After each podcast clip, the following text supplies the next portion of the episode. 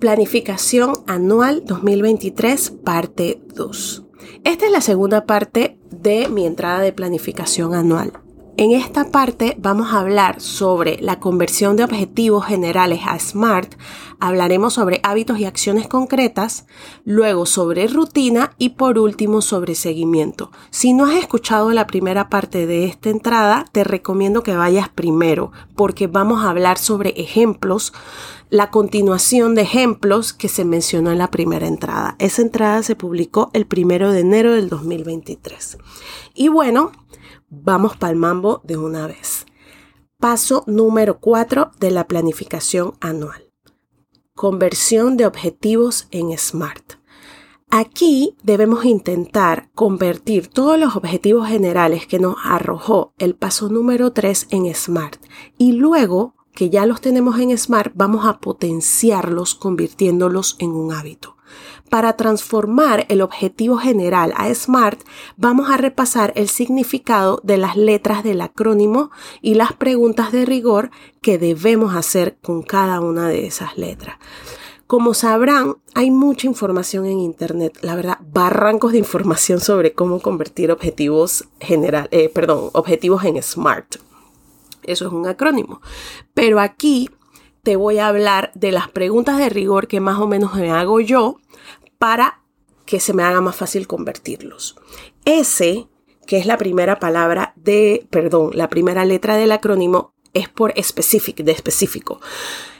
Allí yo me pregunto, ¿este objetivo es específico? ¿Qué haría que mi objetivo sea específico? En M de medible me pregunto, ¿qué haría a mi objetivo algo medible? En A de alcanzable me pregunto, ¿puedo yo con mis capacidades actuales cumplir este objetivo?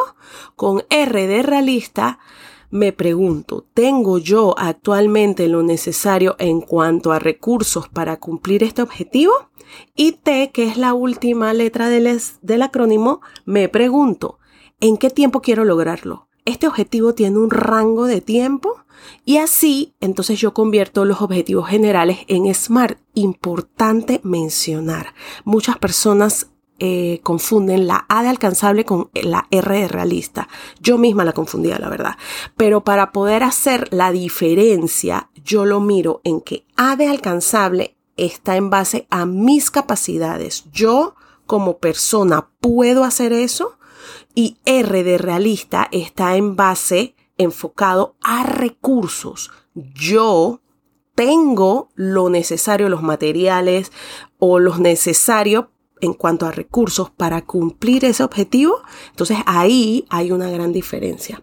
Pero bueno, si igual em, buscas en internet otras maneras de poder pasar los objetivos a SMART y te funciona perfecto. Si no, también puedes eh, ver más información en mi episodio número 10 de cómo convertir un objetivo general en un objetivo específico. La entrada está específica para eso y tiene un ejemplo de principio a fin.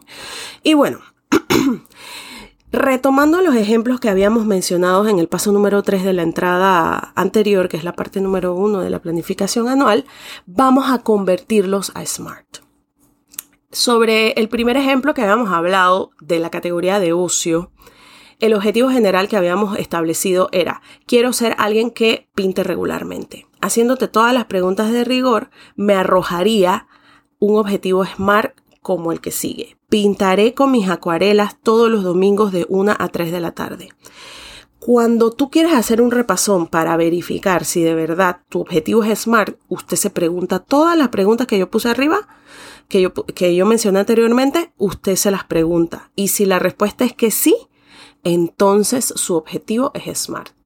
Ejemplo, ¿qué haría que mi objetivo sea específico. Aquí tú estás diciendo que vas a pintar con tus acuarelas. La verdad es que estás especificando qué vas a hacer. ¿Es medible? Sí es medible porque estás diciendo que es todos los domingos. Si eh, tienes las capacidades actuales para cumplir en ese objetivo, bueno, aquí estamos asumiendo porque es un ejemplo ficticio, pero estamos asumiendo que esa persona sabe pintar con acuarelas. Si no sabe pintar con acuarelas, entonces ahí habría que hacer un alto y echar un poquito para atrás y el objetivo SMART tal vez sería, no sé, meterse un curso de, pintura con acuarela. pero aquí estamos asumiendo que sí, así que perfecto. En R de los recursos, que es realista, también estamos asumiendo que esa persona tiene acuarelas. Si no tiene acuarelas, entonces lo mismo, un paso para atrás porque hay que comprarlas. Y por último, que si el objetivo tiene un rango de tiempo, pues sí tiene un rango de tiempo. Ella está especificando, ella o él está especificando que va a pintar de 1 a 3 de la tarde. Entonces ya es específico. Entonces esas son todas las preguntas que tú tienes que hacerte. Y si la respuesta es sí, entonces tu objetivo es SMART. Ese es como el check final.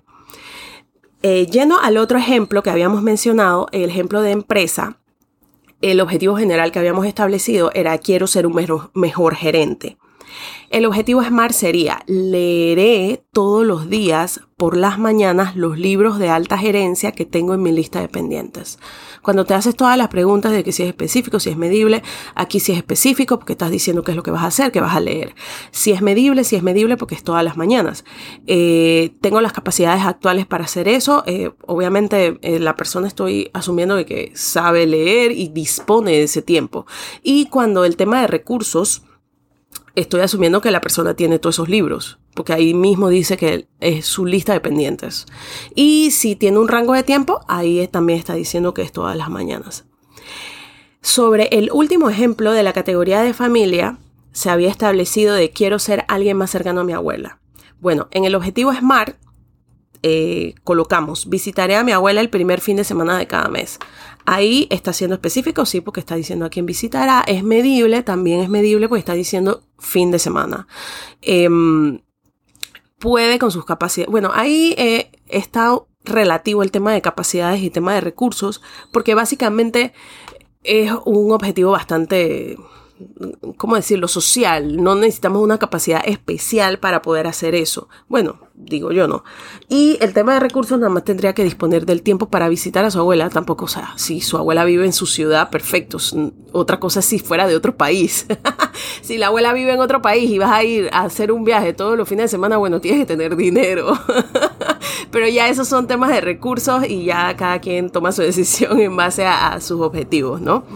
Si no y el tema de tiempo, eh, sí está diciendo que es cada mes, o sea que está poniendo como que un rango de tiempo o más bien una temporalidad. Así que todo bien, tenemos todos nuestros objetivos SMART. Ahora, teniendo todos los objetivos SMART, podemos pasar al siguiente paso, que sería el paso número 5, que habla sobre hábitos y acciones concretas. En este paso, luego de tener todos mis objetivos generales convertidos en SMART, debo potenciarlos. No los puedo dejar ahí porque no los voy a hacer. Una técnica infalible que puedes, que puedes utilizar es la de Gary Keller. Eh, Gary Keller creo que se dice, ni sé. Pero bueno, esta persona escribió el libro de Solo una cosa. Este es un libro que me encanta, la verdad, ya he hecho creo que dos entradas sobre ese libro y lo recomiendo un montón. En este libro, en un apartado se menciona sobre el hábito del éxito. Para los que tienen el libro, eso está en la página 163. Para los que no tienen el libro, pero les gustaría saber un poco más al respecto, yo mencioné esa técnica con todo y ejemplo en mi episodio número 20 de Mentiras y Verdades sobre priorizar. Y para los que no tienen el libro y tampoco quieren ir a mi episodio, porque está largo igual, vamos a repasar rápidamente en qué consiste la técnica. Básicamente consiste en hacerte una pregunta esencial esencial, perdón, que te ayude a cumplir con tu objetivo. La pregunta sería, ¿qué es lo único que puedo hacer para potenciar mi objetivo XXX, que es SMART, en un hábito? Entonces, para tratar de hacerlo un poquito más comestible, este tema, voy a guiarme con los mismos ejemplos que mencioné anteriormente. Agarremos la primera categoría de ocio, que era la persona que quería pintar y que ya se había establecido que va a pintar con acuarelas de 1 a 3 todos los domingos. Bueno, la pregunta esencial para ese caso sería, ¿qué es lo único que puedo hacer para, puntos suspensivos, siempre pintar los domingos de 1 a 3? Entonces, tú te pones a pensar, a pensar, a pensar, a pensar, a pensar de qué manera tú puedes hacer eso potenciándolo en un hábito. Y la respuesta sería, amarrando el pintar los domingos al hábito del almuerzo. Justo después de almorzar, iré automáticamente a mi taller de pintura. Perfecto, esa es una técnica infalible. Incluso es la técnica que a mí me ayudó a potenciar mi, mi, hábito de lectura. Yo lo hacía, pero con las cenas. Siempre me iba a leer después de cenar. Entonces, esta persona está tratando de amarrar su hábito de pintar, porque es algo que quiere hacer, a un hábito que ya tiene arraigado, que es el de almorzar. Todo el mundo come, así que, ¿qué te puedo decir? Bueno, hay gente que no almuerza, que la ayuda intermitente y la cosa, pero bueno, digamos que esta persona se almuerza y ella quiere amarrar eh, el pintar a después del almuerzo. Esto está perfecto. La idea de esta pregunta esencial es responderla con un hábito y con una técnica más bien, no con un hábito, sino con una técnica que te va a llevar a cumplir ese hábito. Vámonos a otro ejemplo, que es el de la empresa. Eh, la persona que quería ser gerente y dijo que iba a leer todos los días. Entonces, la pregunta esencial sería, ¿qué es lo único que puedo hacer para leer los libros todas las mañanas? La respuesta, después de pensar, sería, llegaré todos los días 30 minutos más tempranos al trabajo y no empezaré mis labores hasta que no haya leído 20 páginas está genial. ¿Por qué? Esto está haciendo lo contrario del pintor, porque el pintor está amarrando el hábito a después de un hábito arraigado, que es almuerzo. O sea, almuerzo, actividad número uno, hábito nuevo, actividad número dos. Esta persona lo está haciendo al revés. Esta persona está, ya tiene un hábito de empezar sus labores, qué sé yo, a qué hora, a las 8 de la mañana, por decirte un ejemplo. Ponte que esta persona ya está eh, tiene el hábito arraigado de a las 8 de la mañana, a 8 en punto, prende su computadora para, para trabajar. Si ya tienes ese hábito, entonces tú pones el hábito nuevo antes del hábito que ya tienes, que ya, perdón, tú tienes arraigado. Es otra de las técnicas, pero a la inversa. Y está genial. ¿Qué va a hacer esa persona? Llega 30 minutos antes, se lee 20 páginas, a lo mejor él ya entiende o sabe que más o menos 20 páginas las puede leer en 30 minutos y no va a comenzar a trabajar hasta que haya leído esas 20 páginas. Así se pone un poquito más de presión, me explico. Entonces eso está genial. Lo otro era la categoría de familia. La persona había hablado de quiero ser alguien más cercano a su abuela y ya había dicho que iba a visitarla todos los fines de semana, eh, el primer fin de semana de cada mes. Entonces, la pregunta esencial sería, ¿qué es lo único que puedo hacer para cumplir con las visitas a mi abuela? Después de pensar, entonces la respuesta podría ser, llevaré un registro fotográfico de cada visita en un tablero en la casa en donde siempre lo vea. Esto está perfecto porque esta es otra de las técnicas que te ayuda a mantener un hábito. ¿Qué? Un tracker visual. Entonces vamos a decir que esta persona va donde su abuela se toma una foto en enero hace lo mismo en febrero, hace lo mismo en marzo y ya tiene un tablero con las tres fotos de la abuela. ¿Qué pasa? que cuando siempre vea ese, ese tablero por ahí y se le presente abril, él va a ver, y que chuleta, llevo tres de tres.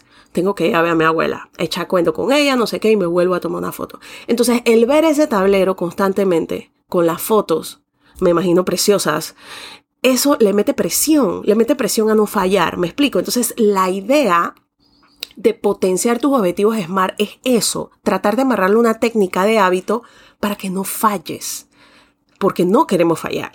Entonces, ¿qué pasa? Como vas a ver en todos estos ejemplos que te mencioné, la respuesta a la pregunta esencial es una técnica que te ayuda a cumplir tu objetivo. ¿Cómo vas a saber tú qué técnica utilizar? Porque estas las puse yo pensando yo dentro de mí, me explico. Pero ¿cómo sabes tú qué técnica utilizar? Pues yo lo que uso, o por lo menos la creatividad que me viene a la cabeza, es porque yo leí el libro de hábitos atómicos. En ese libro hay sopotoscientas técnicas, en realidad son 22. en ese libro hay 22 técnicas sobre hábitos. Creo que son 16 para incluir un hábito nuevo y son el resto para sacar un hábito malo. El libro está buenísimo. Yo hice un resumen de ese libro y hablé sobre técnica por técnica con ejemplos en mi episodio número 19. Si quieres ver las técnicas, puedes irte para allá. Si ya leíste el libro, entonces perfecto, trata de repasar un poquito de todas las técnicas que puedes aplicar y la idea es llevar el objetivo SMART haciendo una pregunta esencial a la técnica y eso es lo que te va a ayudar a mantenerte, a dar una planificación y mantenerte en ella.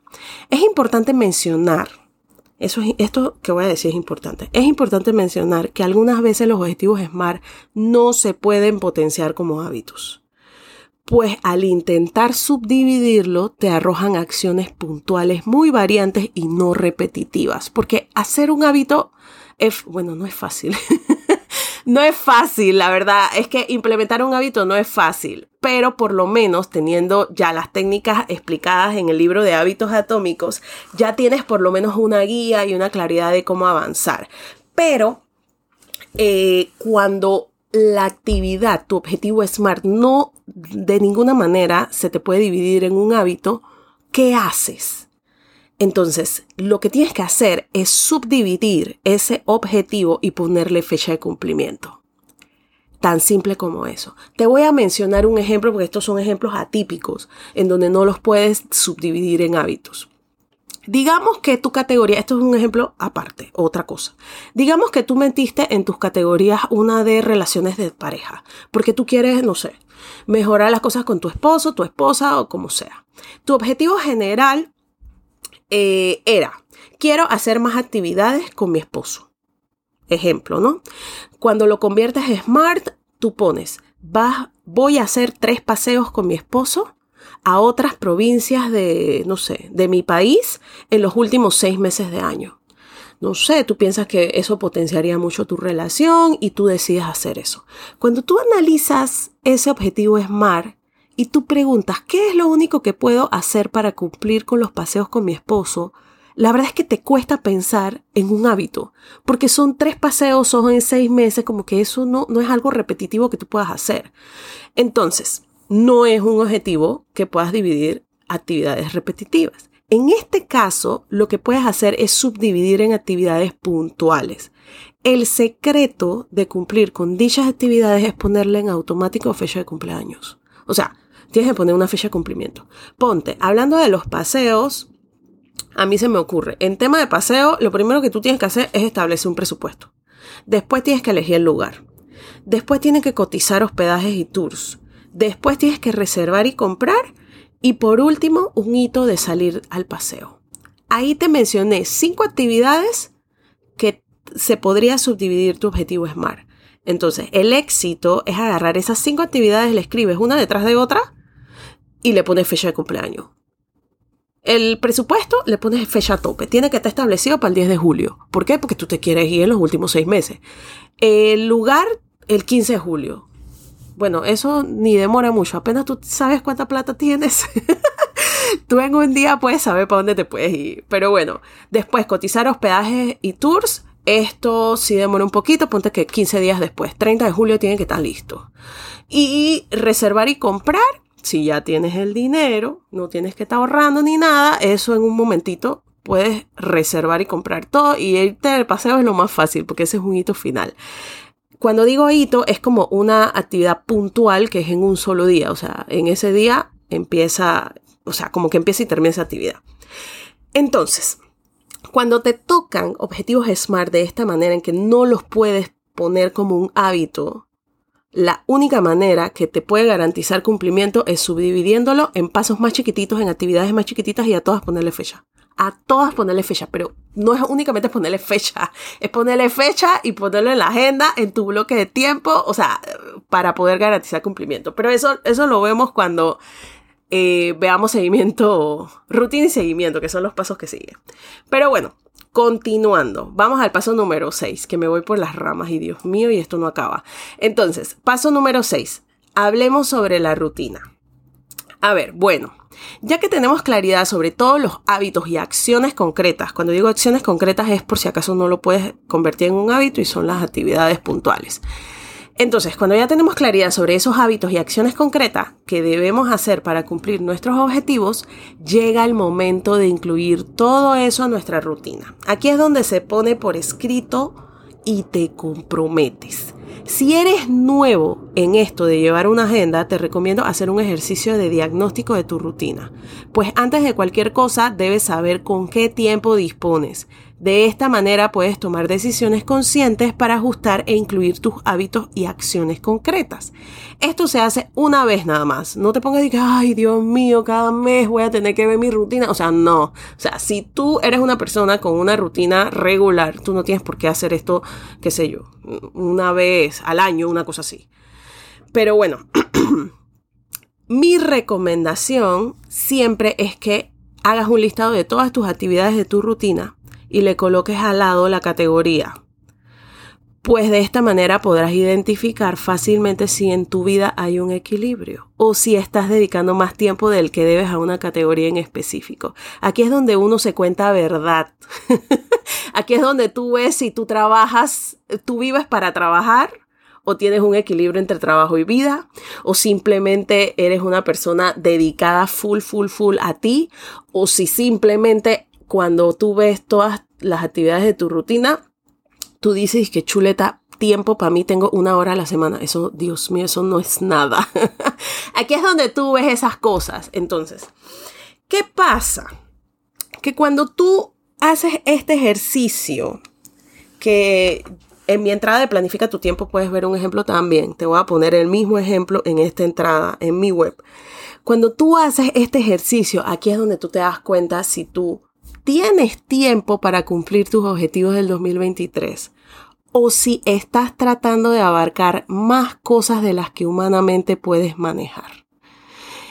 Que no te extrañe que después de este ejercicio tú te des cuenta de eso porque pasa. A mí me ha pasado. ¿Qué pasa? Que tú piensas, o sea, también, todos tenemos 24 horas y tú conoces mucha gente exitosa que tiene muchas cosas que a ti te gustaría tener. Perfecto.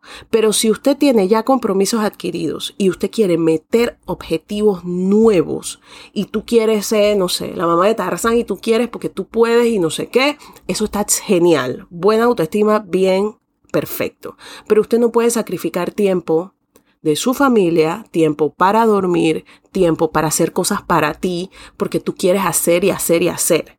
Entonces, este ejercicio de diagnóstico de tu rutina es esencial, porque ahí es donde tú tomas decisiones y priorizas.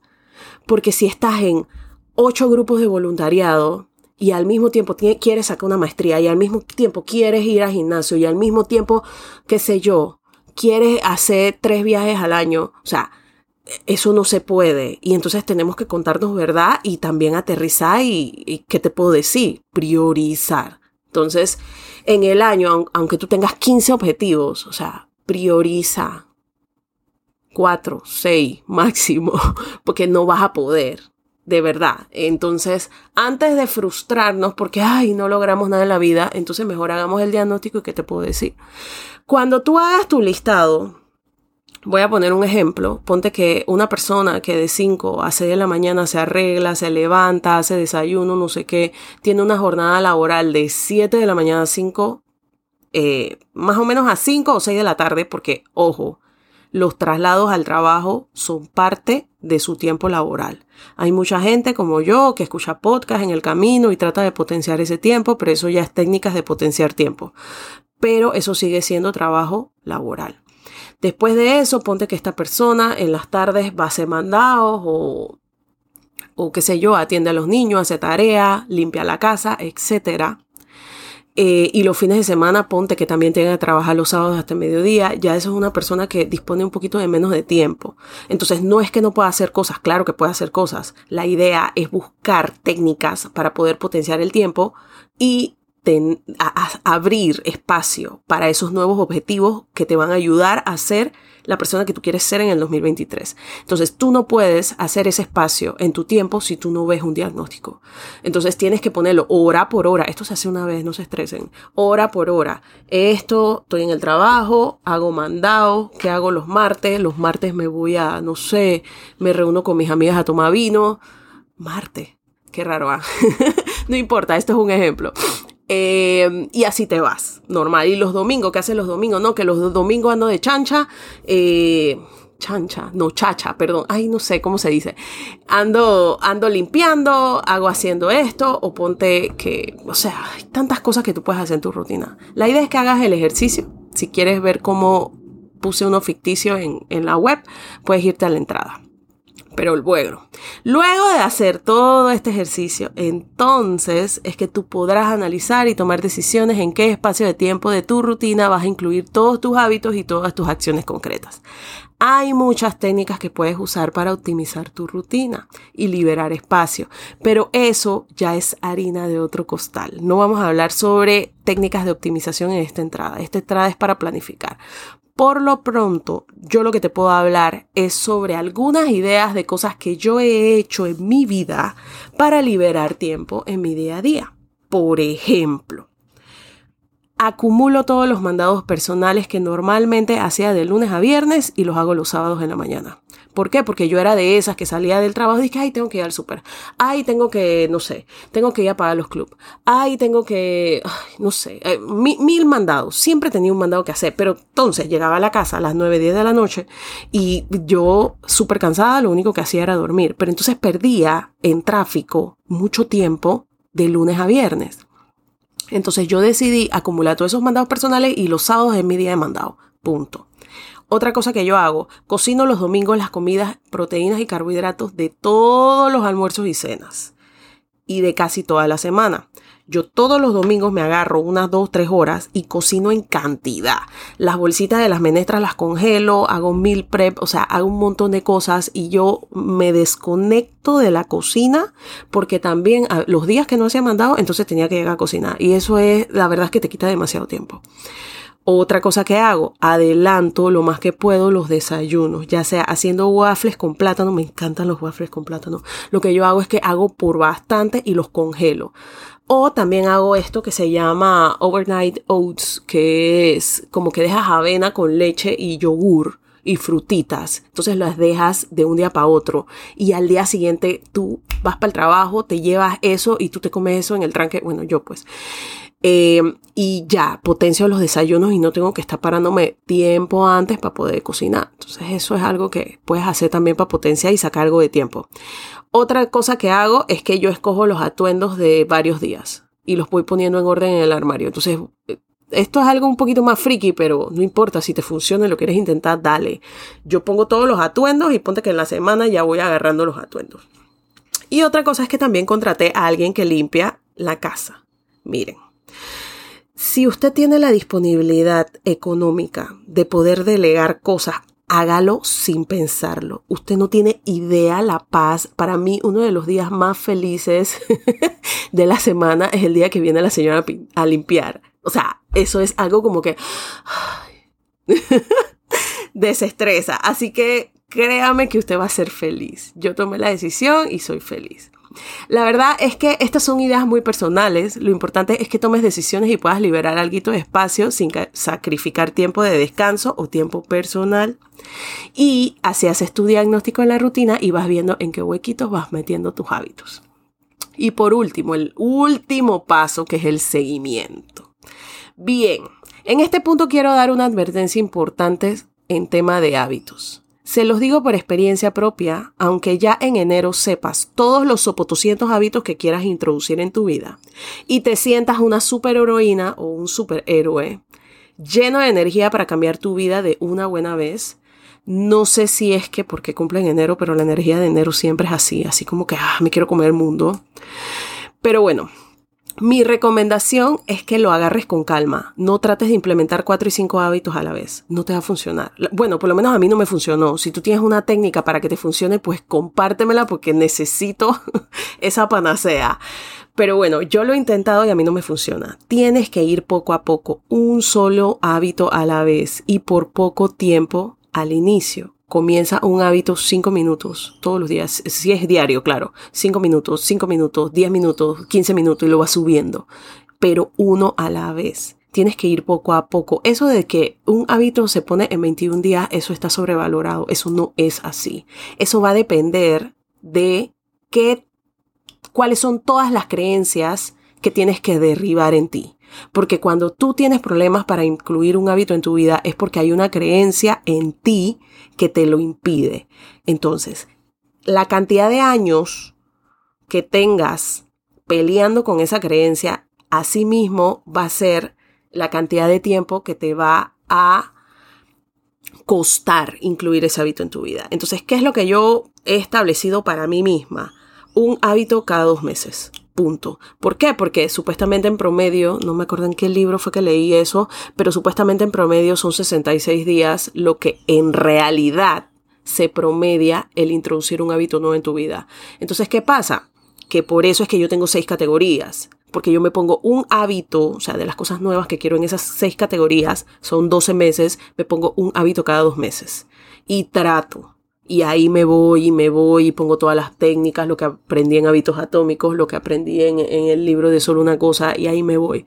Ojo, esto no es garantía de que vayas a tener éxito. Hay muchísimas cosas que pueden pasar en el camino. Hay muchísimas cosas incluso que no pueden estar en tu control porque toda esta planificación es asumiendo de que nosotros tenemos control sobre muchas cosas, pero hay cosas que se salen de control. Entonces ahí es donde tú vas girando el timón y bueno, pues a veces se tira la toalla, a veces se ajusta, a veces se hacen cambios, a veces tomas mejores decisiones. La gente evoluciona y los cambios también. Pero bueno. Eh, sobre técnicas de seguimiento hay muchísimas. Durante el año yo voy a hablar sobre algunas cosas de esas, también sobre optimizar el tiempo, ser más productivo y seguimiento. Aquí voy mencionando esos puntos porque son importantes en tu planificación. Tu planificación no puede terminar si tú no tienes algo o sea, si tú no tienes establecido que le vas a dar seguimiento, porque entonces no le das seguimiento y no lo cumples. Entonces, ah, ¿qué te puedo decir? Pero bueno, esas cosas las vamos a ir viendo en otras entradas.